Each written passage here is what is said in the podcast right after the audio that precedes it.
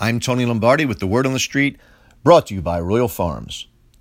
When I visit Raven's Nest and Raven's Roost, it's apparent that many fans are still upset about the 10 or so Ravens who took a knee in London in 2017. Many want the Ravens and or Steve Bisciotti to apologize. Well, that's not going to happen. Besides, what would he be apologizing for? Some might ask, what can an apology hurt? But I really don't think that the Ravens players were making a statement about the flag or their patriotism. An apology may appease some fans, it might upset others, and it could trigger ill will in the Ravens locker room. I don't walk in the shoes of an African American, nor do many of you listening. It's difficult for me to see things through their eyes, to truly feel what they feel about oppression.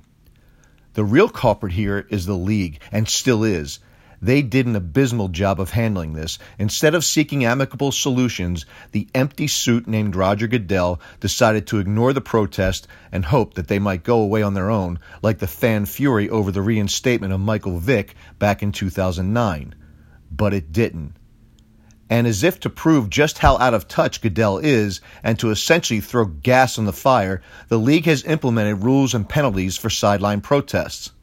Now some networks are thinking about not showing the national anthem. That's the solution? But back to Ravens fans. Other teams' fans have moved on.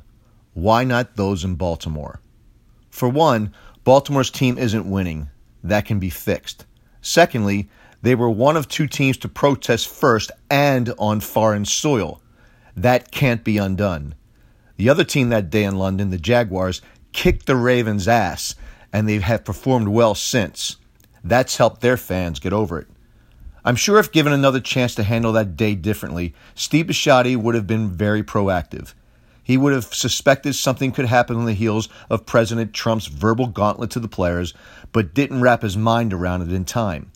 It was difficult to predict the enormous impact of the protest. The fact that the Ravens haven't done it since London suggests that they now have it under control but no one gives them credit for that. It's a tough situation that will heal with time, particularly if the Ravens win and they continue pouring their time and money into the community. Can we at least give them credit for that? I'm Tony Lombardi.